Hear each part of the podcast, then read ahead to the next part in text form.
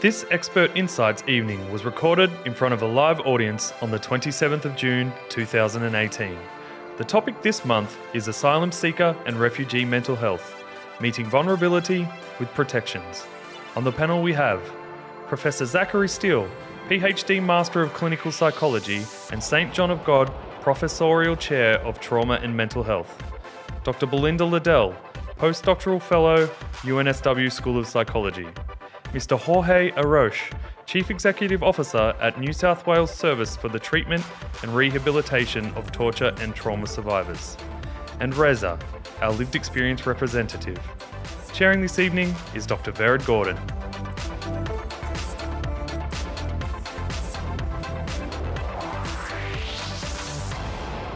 Hello, everyone. Good evening. My name's Belinda Liddell, and I'm a research fellow in the School of Psychology and the Deputy Director of the Refugee Trauma and Recovery Program in the School of Psychology at UNSW. Um, I've been working for several years now on projects trying to better understand the experiences of refugees, including um, some of the uh, neurobiological mechanisms and psychological mechanisms that um, underpin refugee experiences. This is Reza Rostami. Uh, my background is clinical psychology in my country, Persian and Iran country.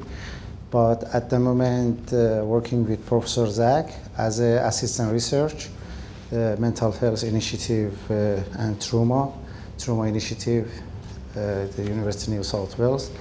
And uh, at the moment, I am doing research about the asylum seeker and refugee impact for insecure residency and mental health uh, and asylum seeker.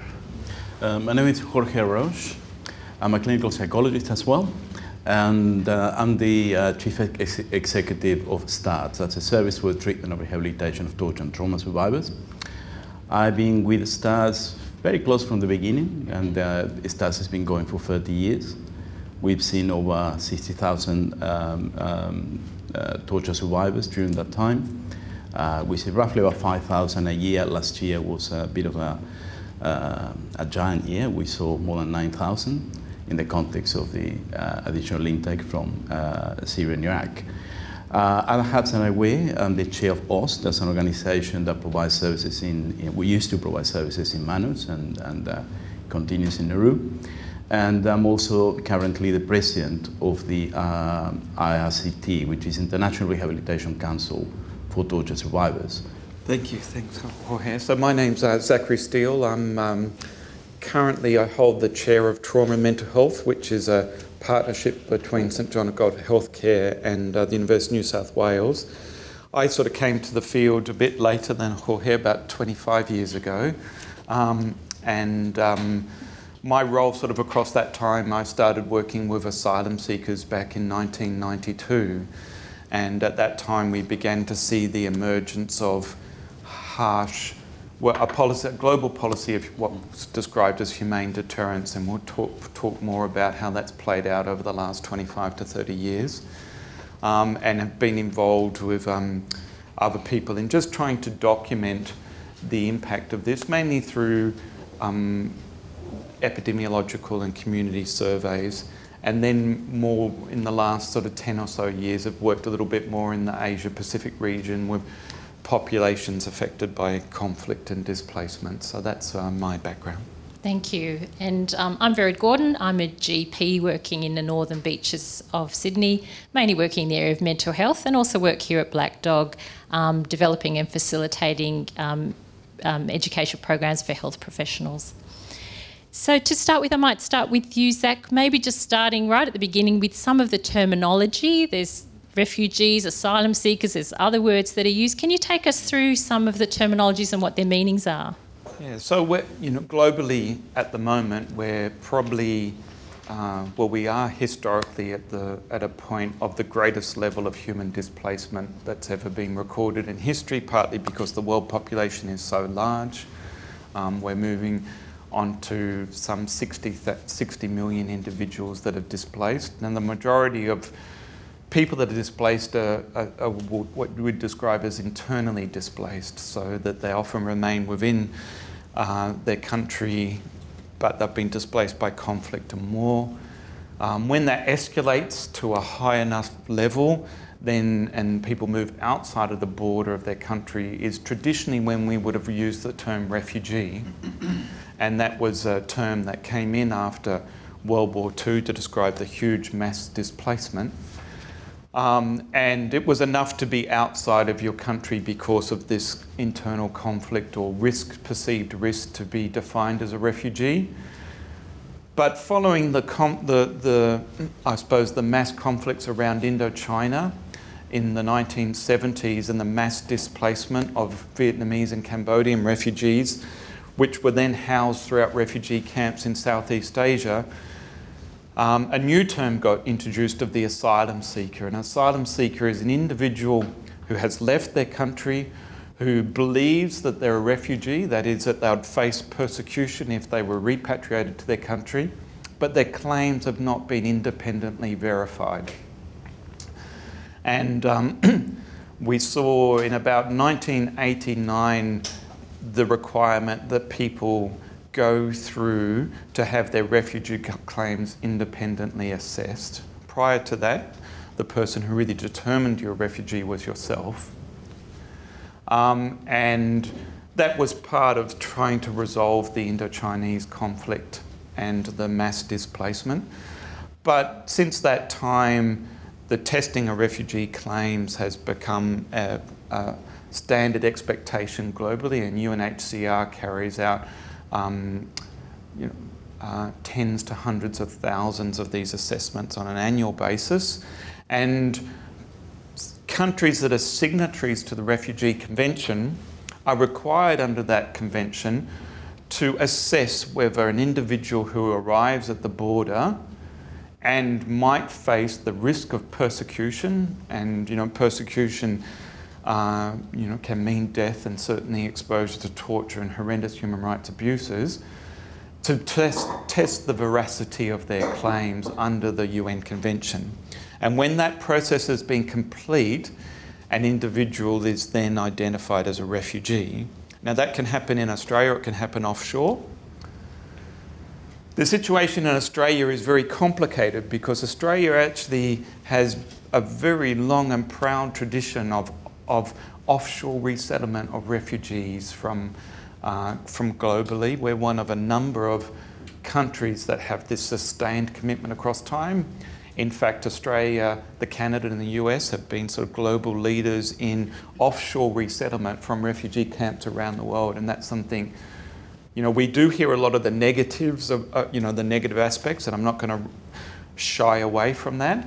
But we also have an enormously proud a tradition that we can be, I believe, ex- extraordinarily proud of, of offshore resettlement and replacement. We have some of the best resettlement services globally.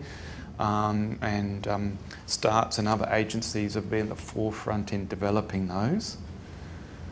Um, and so, coming through our offshore program, we have people who are refugees, formally recognised as refugees. We also have humanitarian entrants that don't technically meet the refugee definition, but are in a dire situation. And we have other groups. We have a women risk program where often they're re- refugees as well, but that's a special category. Now, onshore, people can arrive onshore and they're the asylum seekers. You can arrive by the maritime arrivals, and of course, many of us know about the slogan of Stop the Boats and the tragedy that has befallen individuals held in Nauru and Manus Island and Christmas Island and so forth. Um, and they're having their claims assessed. If they're found to be refugees, then they're um, able to get resettled possibly in another country but not Australia. And then there's onshore applicants that might come in through a plane on a student visa and they can also apply for refugee status. They'll be asylum seekers processed in the community. And there's a whole lot of constantly changing categories here. So if you arrived after a certain date and you're an asylum seeker, you're only entitled to temporary protection which technically meets some of the Refugee Convention obligations but not others. But it allows us not to commit, as a nation, um, the worst thing we can do to a refugee is refoulement, and refoulement is where you return a person to a country that where they face persecution, and that's a that's a you know fundamental breach of international law. Um, and to avoid that refoulement, we use temporary protection. So it's a complex, you know, and I'm not, not even touching the full complexity of it, but that gives a bit of a picture of the dynamics that we're working with. And people in different categories have very different um, entitlements and benefits and challenges and stresses.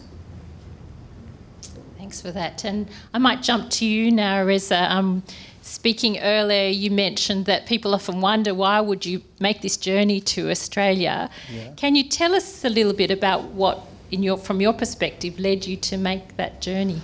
My experience uh, for personal, the first personal experience, and then the, within this research already did experience, uh, I find that too much uh, issue and many many reasons for came in Australia. Australia or one years ago, two years ago in Europe.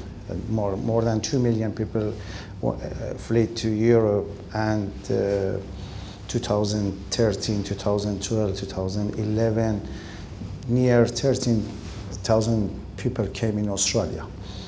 But uh, my personal mind is a political issue, sexual issue, and uh, for my country it's so many sanctions the west country and uh, religion races and uh, unidentified and displacement people the kurdish people. Uh, that's many many reasons for came in australia with boat or something like that uh, if thinking about the asylum seeker came with boat in Australia, it's very so much complicated.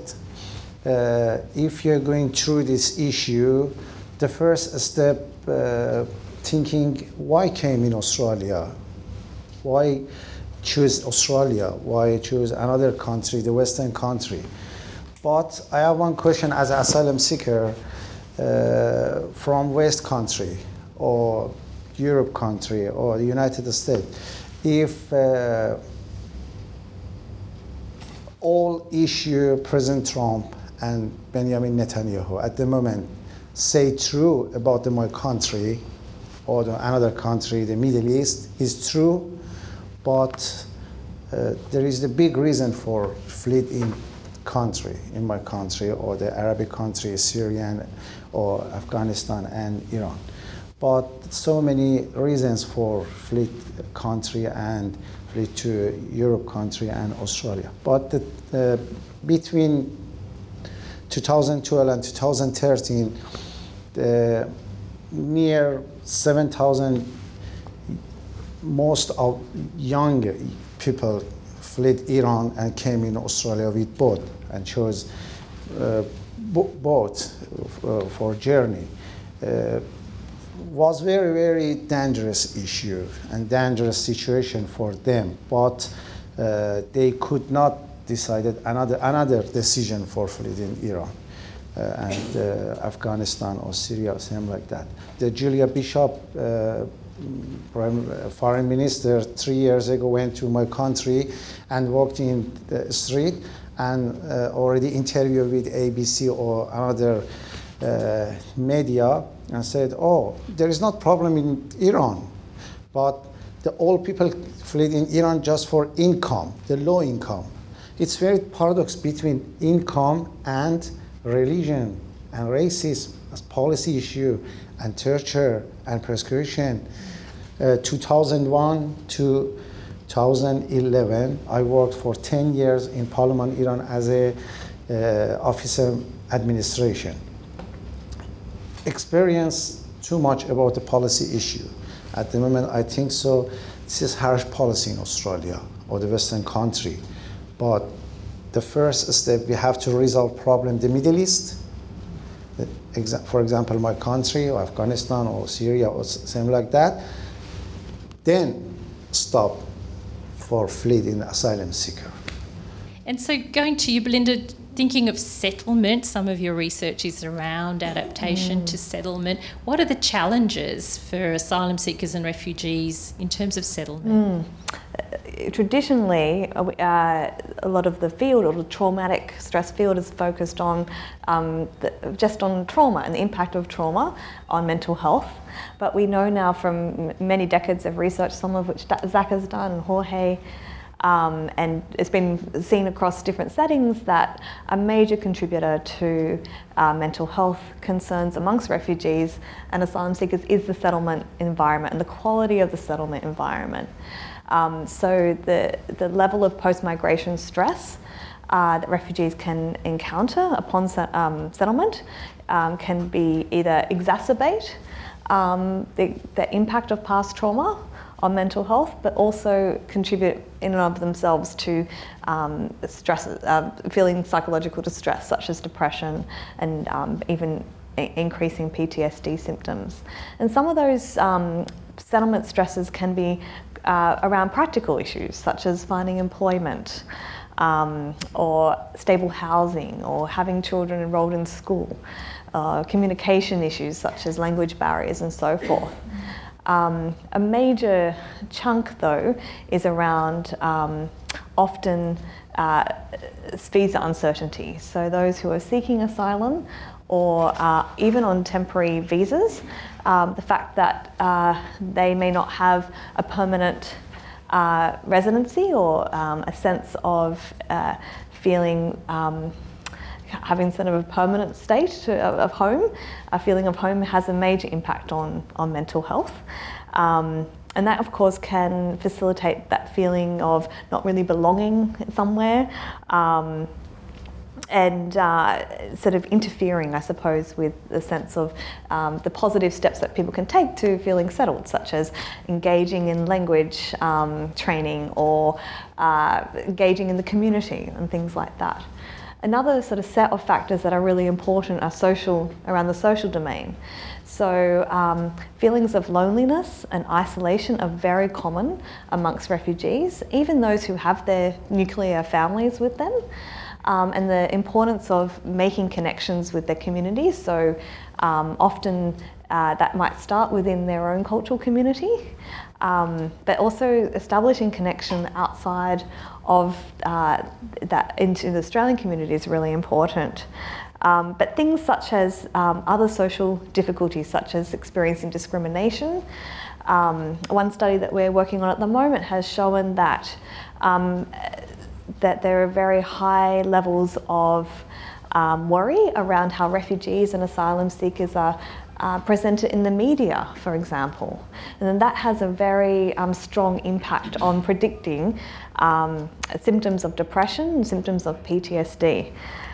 Um, another issue is separation from family, um, and that uh, is a major issue, and often, um, particularly those who have uh, arrived by boat um, under the current policies, have very limited uh, access to family reunification uh, uh, programs.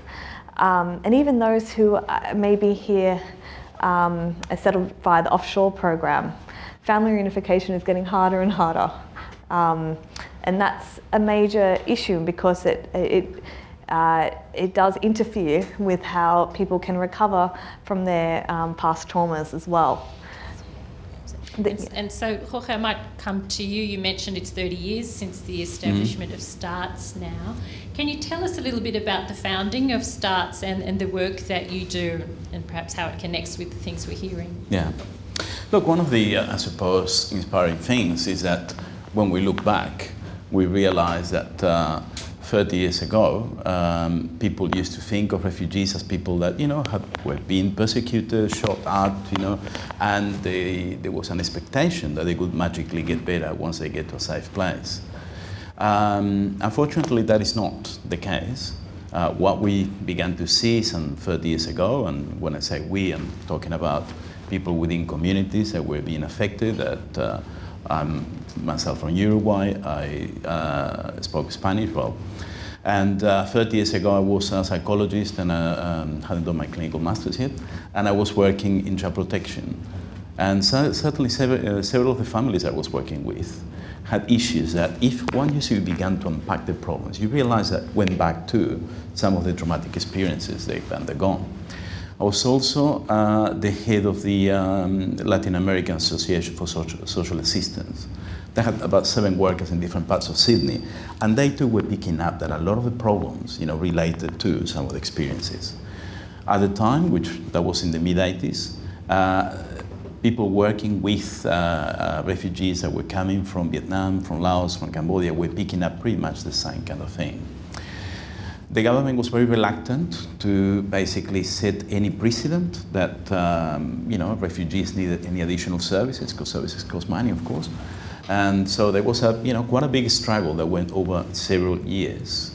Uh, in the course of that, for example, we began to develop a network of um, you know volunteer psychologists, psychiatrists that spoke Spanish to work with uh, some survivors. Other things, you know, began to happen elsewhere and uh, on a voluntary and sometimes uh, uh that sort of basis. Ultimately, the uh, health department here began to pick up there was something amiss because they were getting a lot of refugees turning up in casualty, you know, suspected heart attacks and so on, mostly, you know, uh, turned up uh, to be panic attacks, and, and uh, they began to see there was a pattern. And so Sydney Southwest finally uh, decided that to look into it and commissioned a report from uh, Young Research at the time that then um, ended up being the uh, Vice Chancellor for Western Sydney Uni, Janice Reid, who with Timothy Strong began to look at what was happening overseas they got contacted a few centers have been set up in Europe and in the States, centers have, have been working underground in Latin America, where of course, you know, was very dangerous work with torture and trauma survivors back then, and began to look, uh, to talk to survivors here. And some of us have been doing some work. What came out of that was a report that suggested that organization should be set up, that it needed to be set up in a way that could act independently of the health system because it was foreseen that many people that have been tortured by government uh, institutions would be reluctant, you know, to walk into a hospital and, and, and seek help. And also because she, she could see that, you know, they, you needed to be able to adapt to the needs of uh, refugee communities, which came from very different places, very different worldviews, and therefore needed to have approaches that, that were very different. One of the uh, things of uh, that time, uh, I suppose, was that I uh, remember uh, I did something on my master's, you know, on, on the uh, um, rehabilitation for torture and trauma survivors. And a site search threw up, I think, seven or eight articles that were not related to the Holocaust. Of course, you do that now, you get thousands. Uh, but that tells you a little bit about you know, what's going on in the field at the time. Even services overseas that began to, you know, had begun in Denmark, in, in, uh, in England, in, in, in Holland, um, have begun mostly as an offshoot of efforts to rehabilitate people with severe burns, with severe physical issues associated with torture. But what they began to pick up is that you know the mental health scars, you know the, the, the, the problems associated with the impact of torture, and what's exciting about what Belinda's been doing is that we actually now see how it impacts on the brain. Uh, actually, was a lot harder to deal with and to, and to assist survivors to get over than the physical uh, impact of it. So STARTTS uh, began as a very small service, $350,000 grant at the time. Um, and I think a few weeks after we opened, we have a waiting list of about 70 people. And it's um, continued to grow since.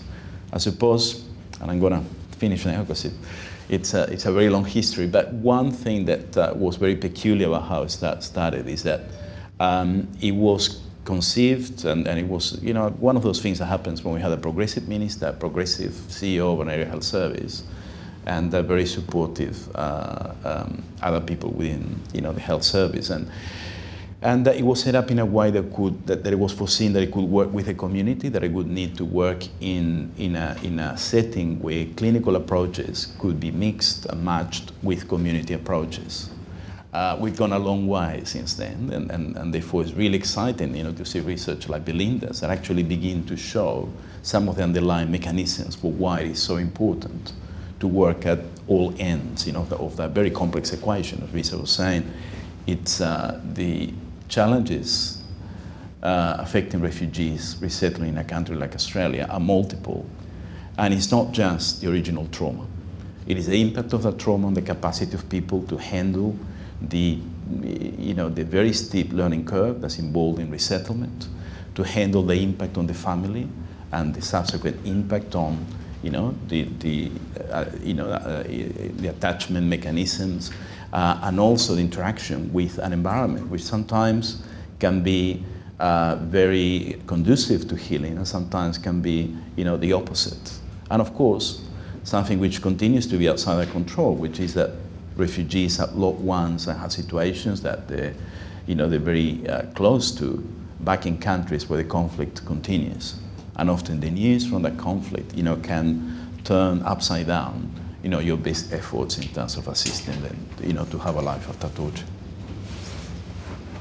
Thank you for that. And, and um, Zach, just following from that, what do we know about the mental health of asylum seekers and refugees, and, and what explains that in your view? Yeah, so um, there's been now probably close to about 200 psychiatric epidemiological surveys of um, conflict affected populations and refugees, so we know a lot. We were already getting a series of case series studies from the time when Jorge was talking about the Danish medical group published a whole series of um, uh, outcomes from working with torture survivors, finding extraordinarily high rates of transition to mental health difficulties. Um, a, a, big review that we undertook of the whole literature found that torture is probably one of the, the strongest global risk factors for mental health impairment of all trauma categories and accounted for a great deal of the prevalence of mental disorder in this group. Torture remains a practice um, that is utilised around the world at extraordinary high rates. If we look at the asylum seeker cohort coming to Australia and to most populations from, from the conflict affected countries, because there are asylum groups from, from lower levels of persecution, but if we just look at those, most of the surveys identify up to around about 30% of all these cohorts report having been victims of torture. And, and, no, and that sort of translates to about a 50% mental health impairment in that subset. When we look globally at um, the overall rates of mental disorder, they're much higher than in the general population, much higher rates of PTSD and depression. But the one thing that's established and is very robust in this group is there's a dose response to the trauma. So being a refugee isn't in and of itself a risk factor, it's the trauma that comes with it, and there are extraordinarily high rates. If we just compare the, the average conflict affected population, they're endorsing about eight um, exposure to eight major lifetime traumas between six to eight. If we look at the Australian population, the average is one. So you've got an enormous increase in risk for mental health problems. That's what's emerged from the very beginning.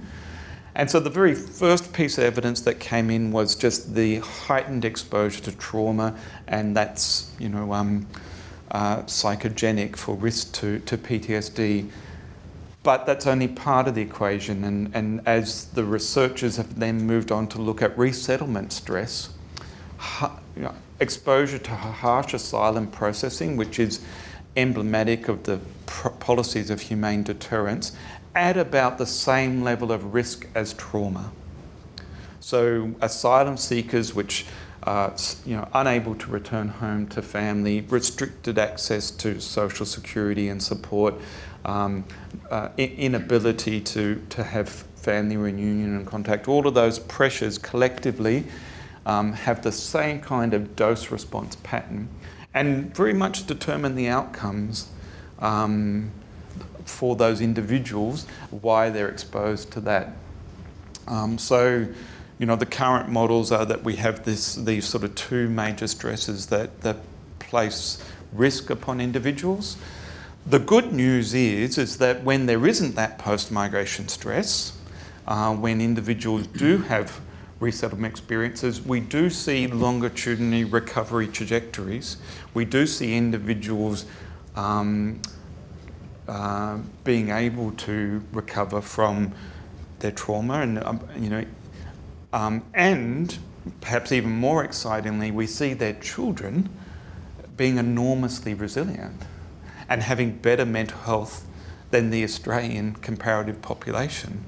So, you know, we know these enormous stories of success that come through the refugee experience, and it's there, you know, perhaps one of the most successful recent communities have been the Vietnamese community, which has extraordinarily low rates of mental disorder as a, as a group, but um, they weren't exposed to those humane deterrence policies in Australia. Certainly they were overseas.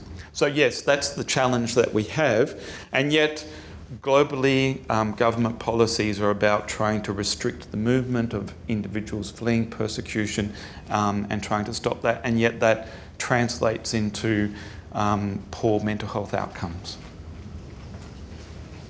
And so, Reza, I might check with you in, in your journey as an asylum seeker. How has your mental health been supported? Has it been supported? Um, what sort of um, interest have you received in that respect? Yeah. uh, I would like to say thank you, the uh, Australian people, because we experience too much support from Australian people, but against the government.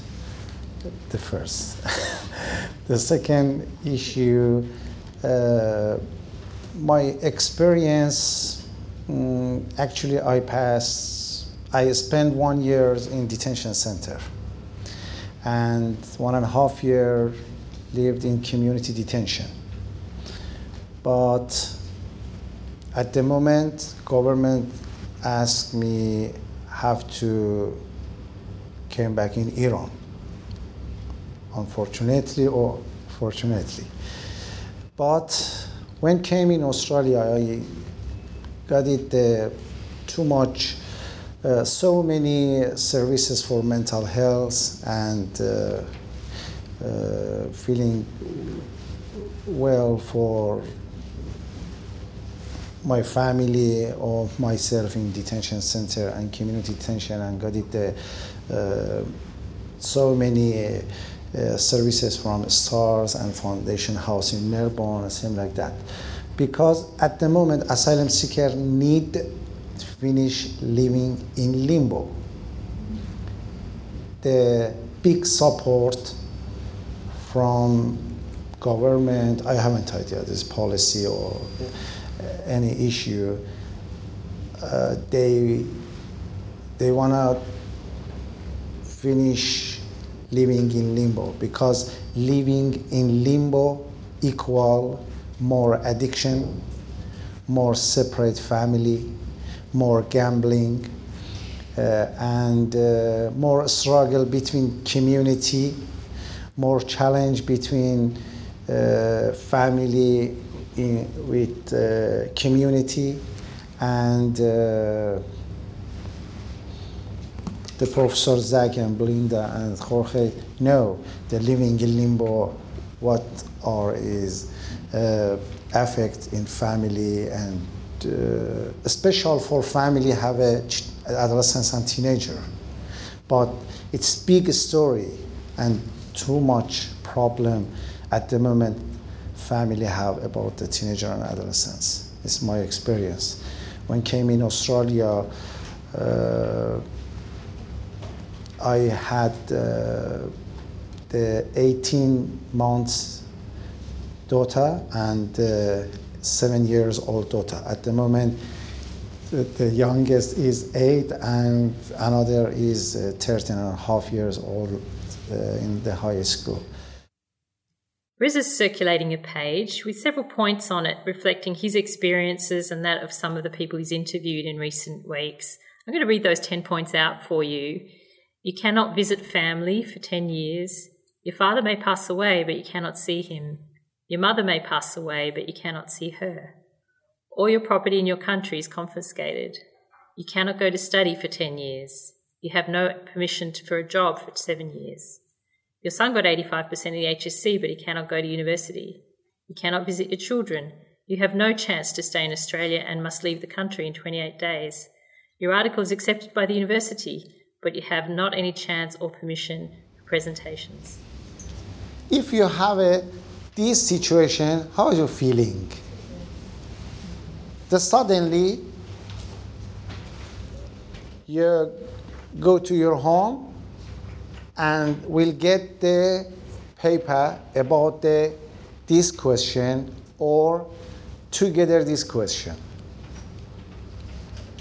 This is reality issue for asylum seeker.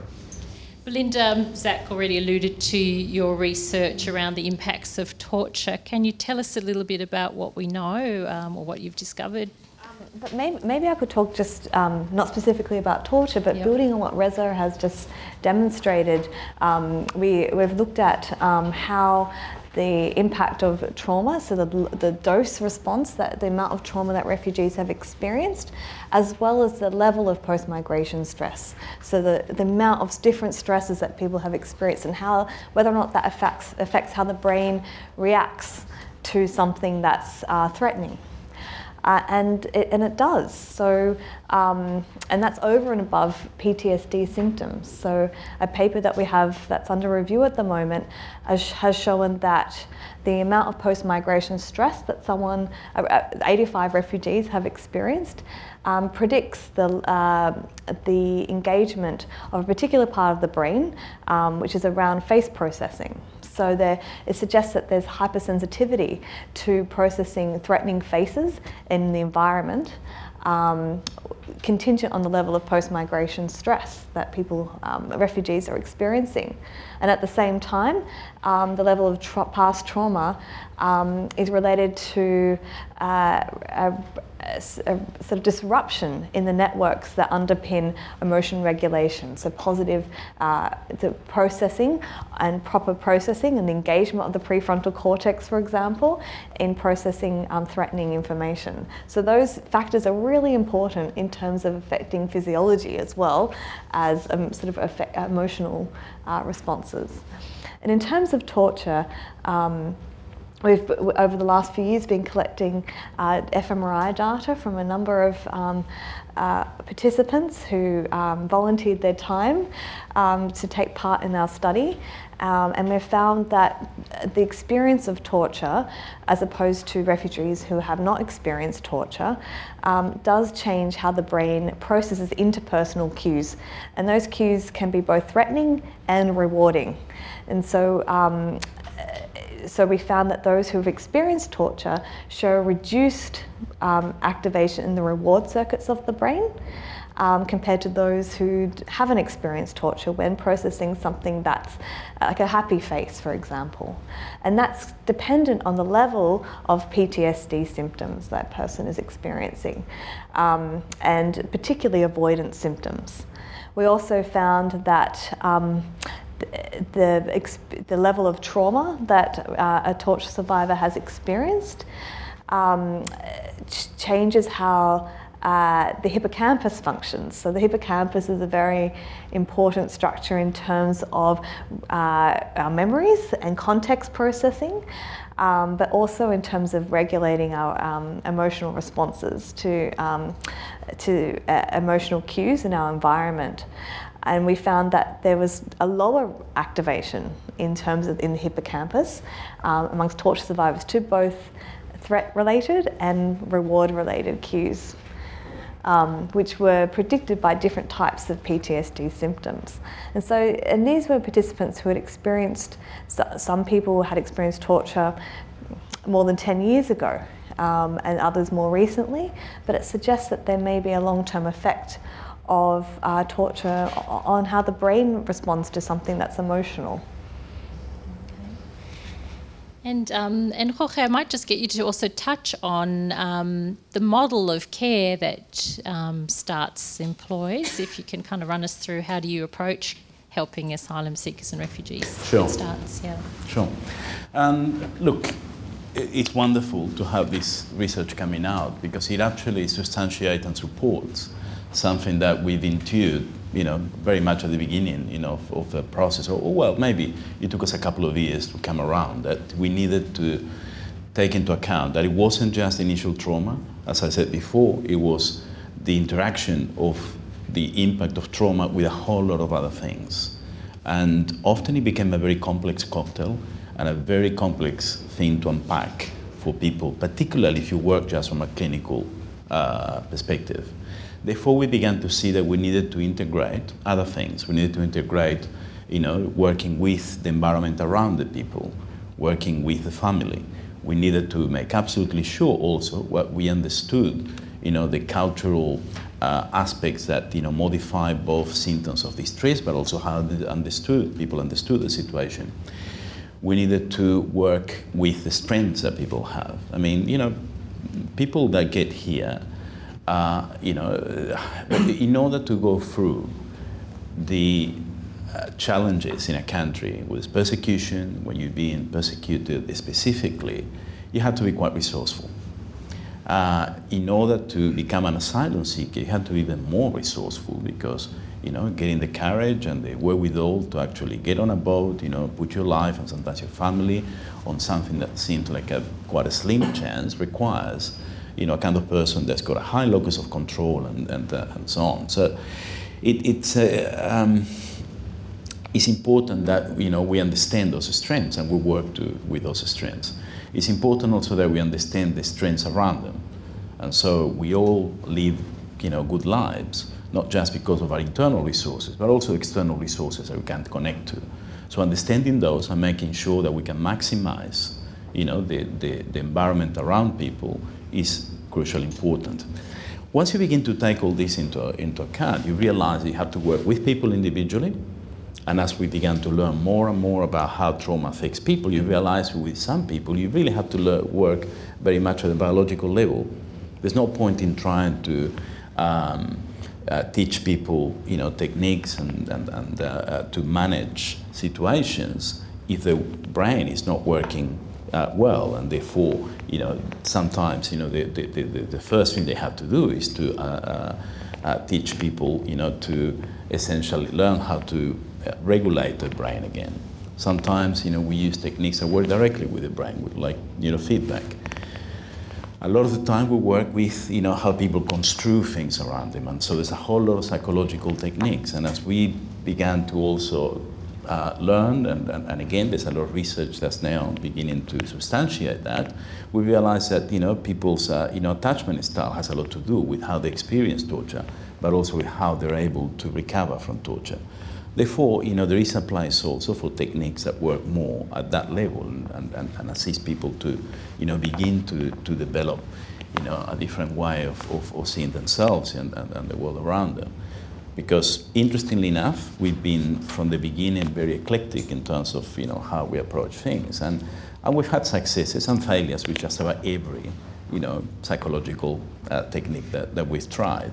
And more and more, what we've learned to do, to, to, what we learned is that it, it is a horses for courses. You need to, to, to learn how, how to fit the different approaches to the problems that people present with, but also to how people understand the world around them. Because, I mean, one thing that I always uh, I think is essential is that, you know, the, the, the, the clinician needs to believe in what they're doing, but, you know, the client also needs to understand and, uh, be part of, of that process. Um, I talked about the environment, and, so, and that environment is the, you know, it involves immediate environment of the family around people, you know, the community around people. And so we began to realize that sometimes it was more effective to assist community leaders to understand what they could do to better support the community to assist, you know, some of the uh, informal, you know, natural, natural networks in a sense to become stronger, more resilient, and better able to support individuals within them. There's also a very important interface with, you know, society at large. For example, we began to realize that to train other service providers and to work at a policy level and to try and make sure that what we learned in the forefront with clients also made its way into affecting policy was also crucial. So in a way that uh, gives you, I suppose, a model that takes into account all the different things that make up the problem the, and the, the, the things that, you know, the, the, the positive things that are going for people. And it's always an equation. And you're trying to influence that equation one way or the other. Our first question from the audience tonight. The distinction between trauma and torture can be confusing. Could you perhaps clarify this distinction for us? And torture is basically the infliction of trauma, of the, the people creating very uh, traumatic events on purpose and very carefully sometimes uh, and, and, and uh, planned in order to basically destroy and affect people as much as possible. However, when people are persecuted, there's a whole lot of different traumas that they suffer that may not reach the, uh, you know, that definition where, you know, that somebody is, is actually inflicting, you know, pain and, and uh, humiliation on, on purpose and in a controlled environment, but can be just as destructive. Uh, and we began to see that many of the, uh, uh, you know, sometimes family members of people have been tortured, sometimes people that had come as refugees but had not actually been tortured, may have been uh, hiding for a long time, may have been in a, in a persecuted, may have suffered other traumatic losses and other traumatic events in the context of refugee experience while fleeing, you know, while being in a refugee camp, which are extremely unsafe places a lot of the time. And those traumas, when they happen in a situation where there's no caring environment around them, when there's no justice that follows, you know, when they are no don't happen in a context where that, that, that trauma is understood as a crime can have similar impact. Maybe just to add to that in terms of some of the statistics um, around exposure to torture amongst conflict affected people. Um, Zach published a, a large meta analysis a few years ago that found about one in five um, torture, um, conflict affected in people around the world were torture survivors. And so, yeah, so around four out of five were trauma exposed. In case, they identified as torture survivors. Mm. so often we assess it by people identifying themselves as having been victims of torture. But when you actually then investigate that self identified um, label, um, it pretty much corresponds to international definitions of torture in that they have been often in a confined space and had physical harmful force delivered against their body in a repeated way. And most people have a fairly common understanding of that. If you look at the International Convention Against Torture, there's torture and there's cruel, inhumane, and degrading treatment, which all fall below the definition of torture. So when we re- refer to torture, we, we are talking about people who have experienced f- physical, pain and other kinds of events, often in a confined space, generally in an interrog- interrogation setting. Or psychological. You, you can, can, have I psychological. Mean, yeah. There's very sophisticated approaches, mm. and sometimes use torture techniques that are, mm. you know, emphasize a lot more the psychological aspect than the physical, but yeah. still good, fulfill the definition. And that particular experience is associated with enormous psychological, long-term psychological mm. harm. A further question from our audience. We've been talking primarily about adult refugees. Are there any differences in the experience of children refugees compared to adults? Um, so uh, there's been a you know wonderful piece of research that has been recently undertaken in Australia called Building a New Life in Australia, which is the largest representative cohort of um, people with permanent refugee protection. So it excludes asylum seekers, although some of them have been asylum seekers.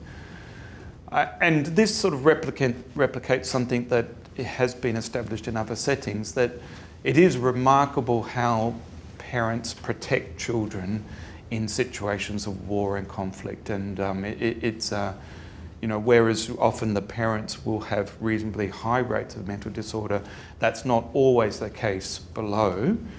Um, and, that, and often the children are protected from exposure to trauma. But once the children themselves are experiencing directly trauma, then we see the same kind of translation, the same kind of risk factor profile.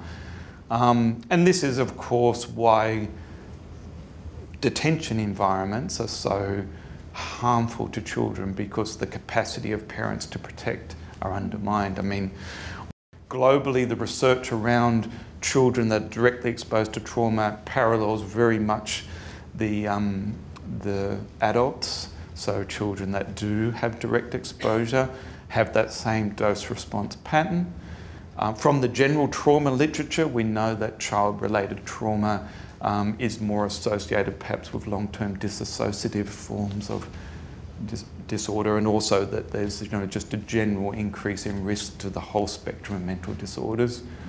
Um, you know, the science around trauma as a generalized risk factor to mental disorder uh, it, it, you know, is growing as one of the major global contributors um, across the spectrum, and, and children aren't immune for that. But actually, what I find most remarkable is how families protect children when you know those families are buffeted about in these incredible situations of uncertainty. Um, and so there's a great story there of hope and resilience, but there's ways in which the current global system uh, is undermining that and placing children at enormous risk. You know, essentially, I think the current figure is there's one in almost one in two people globally who are um, displaced are children. This question from the audience was addressed to Reza. After dealing with all the things that Reza shared with us, what has helped his resilience and what has helped him to cope and keep going? Uh, if you're going through this paper, uh, you can find in the 11 issue the asylum seeker at the moment experience. Uh, the more than seven issue I experienced one month ago. I my personal experience, but I haven't idea I how can I do. And uh, uh, I cannot explain. Uh, look, just based on my experience, a whole lot of things. It's it's um, it really. I mean, certainly people's internal resources vary, and and uh, and. Uh, um, but also there's a whole lot of external things, you know, the people around them, you know, sometimes it's like, you know, what your neighbor is like. Uh, some small things sometimes can make huge difference in terms of whether you feel welcome in a new place or not. And I was talking about before how, you know, you sometimes get into a vicious circle. And sometimes the thing that can undo the vicious circle can be, you know, small. They don't need to be gigantic. That's why, uh, I mean, certainly asylum seekers, you know, uh, clients and, and, and, friends that I've talked to, you know, have talked about how sometimes, you know, the, the, somebody going and visit them and, you know, having a good interaction with them change the, or help to change their views about what Australian society thought about them and help them then make a difference, I suppose, take a different perspective of, you know, who was welcoming and who wasn't welcoming in, in Australia. That, that, but it's a whole lot of things, and and uh, and uh, I think it's uh, one. If there's anything that we've anything that we've learned is that is is really important to take each situation for what they are. We're all different people, and that applies to refugees as well. And therefore, the strength, the, the resilience comes from different uh, areas. And it's really important to take the time to understand that, that uh, so that we you know, can help them in the, in the best way. Because at the end of the day, it's them you know, who uh, really carry out you know, and the major actors in that healing. We're just helping them along. And we need to be quite strategic in terms of you know, how can we best assist so that they can get in contact with their own strengths and, and take charge of that healing process again. Something mm-hmm. I think there are sort of some qualities of the external environment that are really important, and we've touched on many of those today. The sense of a safe environment, one that's stable, that has a, a sense of certainty about the future, and also access to opportunities to, to grow and build a new life. Uh, after settlement, uh, essential qualities of the external environment for resilience. But I also think there are many um, uh, personal characteristics of people who have experience of seeking asylum and, and a refugee background um, that we don't fully understand in terms of research as well. Um, I mean, it's an area that's really booming in terms of mental health generally, but certainly it's an area in terms of that we need to focus um, research to understand what are those factors that, or mechanisms, those psychological mechanisms. Um, maybe there might be biological mechanisms that might assist people to recover maybe faster or um, cope with really difficult and challenging situations better. And if we can understand some of those, we might be able to funnel um, some of that understanding to help others who might be struggling. And, and certainly what you said, the locus of control, I think is essential. Yes. And this is why, for example, when we compare, uh, you know, permanent resident, you know, that is the people that come under the refugee and, humanitarian program with asylum seekers, uh, we see a difference. And I think that difference is largely determined because uh, of, you know, the, the, the, the environment is, is a lot more conducive to healing for people who don't have to worry about whether they're going to go back who don't have to worry about whether you know they're going to be able to uh, you know bring their family over. Well, they still have to, but you know for asylum seekers they just don't have access to. Uh, Zach talked about uh, you know permanent versus temporary protection, and I think that's one of the great tragedies that most people are not aware of. Uh, temporary protection really condemns people who have shown to need protection to basically, you know, a, a, a lifelong experience of uh, limbo and uncertainty, and is absolutely stupid from every point, policy point that you look at it. Because if you look at it from a strictly, you know, economic, harsh, rationalist point of view, it makes no sense to have people living in a society and many people, you know, in some situations, you look at them, they'll never be able to go back. So they'll have to keep getting permanent protection and not being able to uh, get to the point where they can, uh, can actually contribute to a society, you know, in terms of social inclusion, in terms of economic contribution, in just about every sense. It, it, it's an absolutely uh, senseless and, and, and really quite stupid policy with horrendous um, uh, you know, human and, and, and societal results. And I, I, suppose this has been one of the big challenges. You know, it's been very hard to get rational policy, evidence based policy in this domain because of the huge political overtones. And so there's been a lot of setbacks. You know, we did have a period where there was a great mobilisation of children being released from detention based on a big evidence base that happened.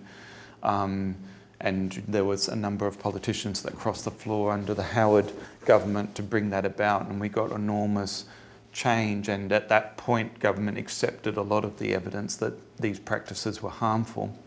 But then, when the political imperative came in, all of that evidence got swept aside, and, and um, there's not even an attempt to deny that these practices are harmful, they're just considered necessary um, and uh, collateral, you know, acceptable collateral harm.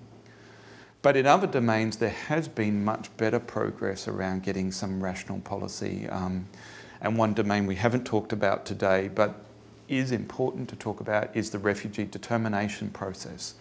Now, it's still an enormously fraught area, and in some ways, the, the protections have been eroded because the government's reduced a lot of the protections that have been in place. But one of the aspects from a mental health perspective that had been an, enormously alarming is that often the indi- to, to test a refugee claim, you have to, there's very little evidence. So if you're a decision maker has to decide if this person is a refugee or not, you often have very little more than their testimony.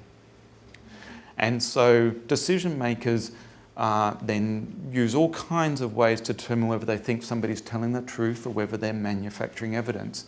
And it turned out that many of the assumptions that they brought were not supported by the evidence about the way memory works. And so people who were mentally health, had mental health impairments and that were torture survivors were less likely to be found to be refugees than people who didn't because their presentation was misunderstood by decision makers as showing poor credibility.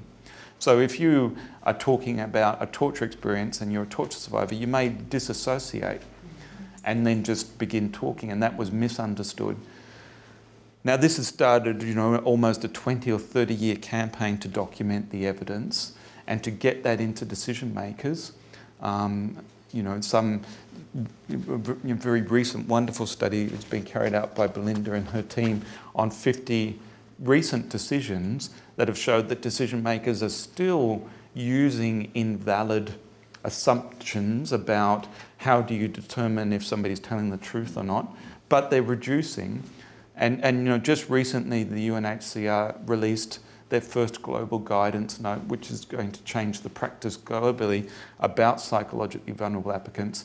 And they've brought mental health professionals to start to train all those decision makers to stop them using it. And I've been involved in some of that training, and the decision makers are enormously grateful because you know they also, you know, as humans, get upset, you know, if they're making bad decisions and and failing to protect when they need to protect. So in some domains where there's perhaps more protections, there has been progress, but in other domains we've had some really huge setbacks. The final question from our audience tonight do we know how parents protect their children in conflict settings? Is there anything we can apply from this in terms of prevention or early intervention? I feel like I'm starting to move outside of my expert evidence based in, in answering that, um, but I'll have a little bit of a go that, you know, perhaps we know the answer to that question by situations that impede it. You know, so we know, for example, detention settings which remove the parental capacity to um, to parent and protect leave children very vulnerable. Um, there's currently 1 million individuals in immigration detention globally in over 1,000 centres, with a large majority of them in low and middle income countries, financed by foreign aid budgets. Though all of those, you know, those kinds of facilities undermine this, and there's a lot of children being held in those settings. Um, we know that parental mental health impairment uh, is one major risk factor for children. Ironically, though, still even uh, parents that have mental health problems in this setting, their children still appear enormously resilient, although we do see a heightened risk. But so uh, getting, you know, getting access, you know, getting psychosocial programs into settings. Um, you know, uh, one of my, uh, some of my colleagues in this room were just had an opportunity to reset, you know, visit a number of, of settings recently and activities for for children, you know, um, sports-based activities, just things that, you know, if you're in an, if you're in a situation of um, long-term entrenched refugee setting, uh, you need things to do. The kids need things to do. They need activities. They need, you know, and often that will be created. But you know, some of those productive things are enormously helpful, um, and for adults as well. So. Um, so I think that there are there are aspects there. There's a got you know there's the WHO are running a number of programs for parents and for children, randomized controlled trials of, across multiple settings of of um, easily transferable psychological strategies that involve physical activity, involve some kind of parenting support, because if a kids are distressed, they're more like the parents are more likely to use um, negative parenting strategies, and if you can get some you know, good actions in there, you can get more positive outcomes. We're still yet to see that, but I think that's a seven-country study of, of you know, um, of um, displaced and vulnerable communities. So I think we're building the evidence base around that, and hopefully we'll have more and more strategies to guide us to improve outcomes if we can't find immediate resettlement places. If I can throw a span in the works in there and Yeah. give you another perspective. Okay, because thank I, you. I, no, I completely agree with what Zach is saying, and it applies to the bulk, you know, of refugees. However, we need to be very careful as well of not creating, you know, the the the the, the, uh, picture of the noble savage, you know, and uh, and uh, there are people and, and their parents who, because of the horrific circumstances they have to survive in, because of the enormous pressure associated with the refugee experience, might not be able to do that. And we see a substantial amount of children. We have programs that focus on adolescents, and you know sometimes those programs as you know, are based around the sports, are based around things that adolescents are, interested in, uh, like how you date in a new society as well, you know, those sort of things sometimes. But also because, you know, the, the, the, the, one of the problems of parents that manage to be very protective with their children is that when they're faced with a new society that they don't understand, they can be also be overprotective. And that can uh, bring, you know, the, the, the, I suppose, a cultural uh, shock and the, you know, the, the, the, the uh, uh, you know, cultural issues into the family and in a way complement or, or enhance all the tensions that we always, there's always are between generations, you know, parents and, and adolescents and so on.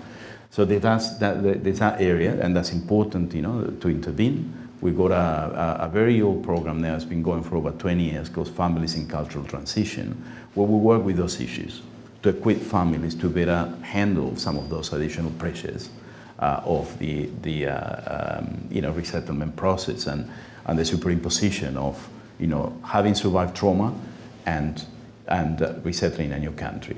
One thing that sometimes we don't take uh, enough into account is that trauma has an impact of the brain, and you know the, the studies that uh, you know Belinda was talking about, you know, actually documenting that. But people also develop normative responses to very highly stressful situations.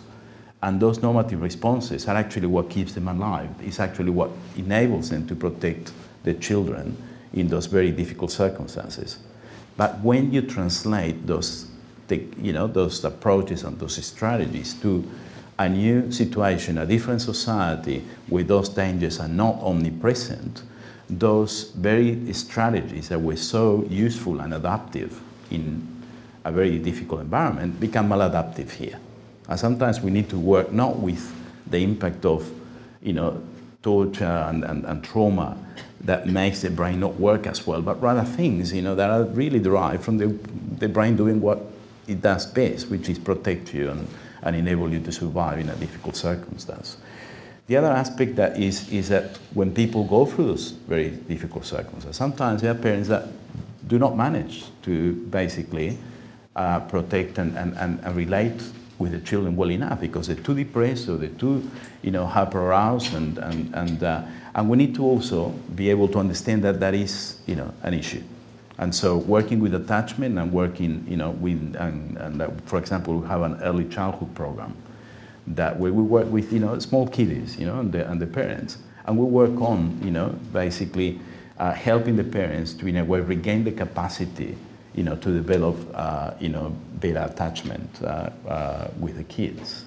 I would like uh, emphasis two points. Uh, the first point for visa process.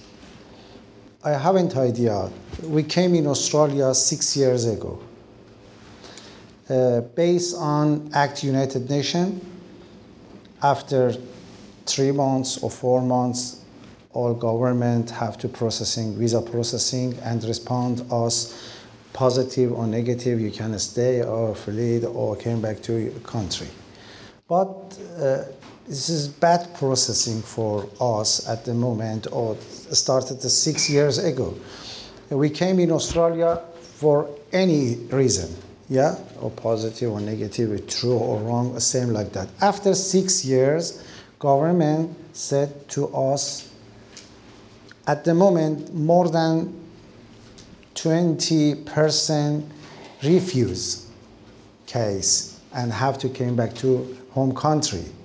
But my experience is every month going to STARTTS. Thank you, STARTTS, for support me and my family for counseling and get counseling for uh, sometimes traumatized effect to research or community or something like that. But uh, I visit and met so many people came to STARTTS for get counseling and if during question them I refused. After six years refused. After seven years refused. What happens for that children? What happens for wife, for family? For example, how, how can doing respond to my daughter? For example, my daughter came in Australia, had seven years old, but at the moment they're 14 years old. She cannot reading Farsi, and under, cannot uh, good understanding Farsi. For example, the next week I came back in my country. Yeah? What happens for my daughter? Why after six years or seven years government visa processing started for visa processing and then for 20% refuse and the more than 7% or 10% for Iranian, uh, 69% IAA refused. It's very interesting. And just by way of background, some of you don't know the complex politics. At a certain point in time, can't remember the date, it might have been sometime around 2012, the government suspended all refugee applications of maritime arrivals. So refugee claims stopped to be processed and they weren't, you know, that went for about four or five years and then they only started to be processed recently. And, you know, the, the evidence from the decision makers themselves is that this is an, an enormously psychologically deteriorated cohort. You know, I think that's why the decision makers are finding our input so helpful because they've never come across a group that are so unable to engage in the decision making process because that six years has been um, very um, uh, corrosive to mental health. Unfortunately, we're out of time. How quickly does the time go? Please join me in thanking our amazing panel for such an informative evening.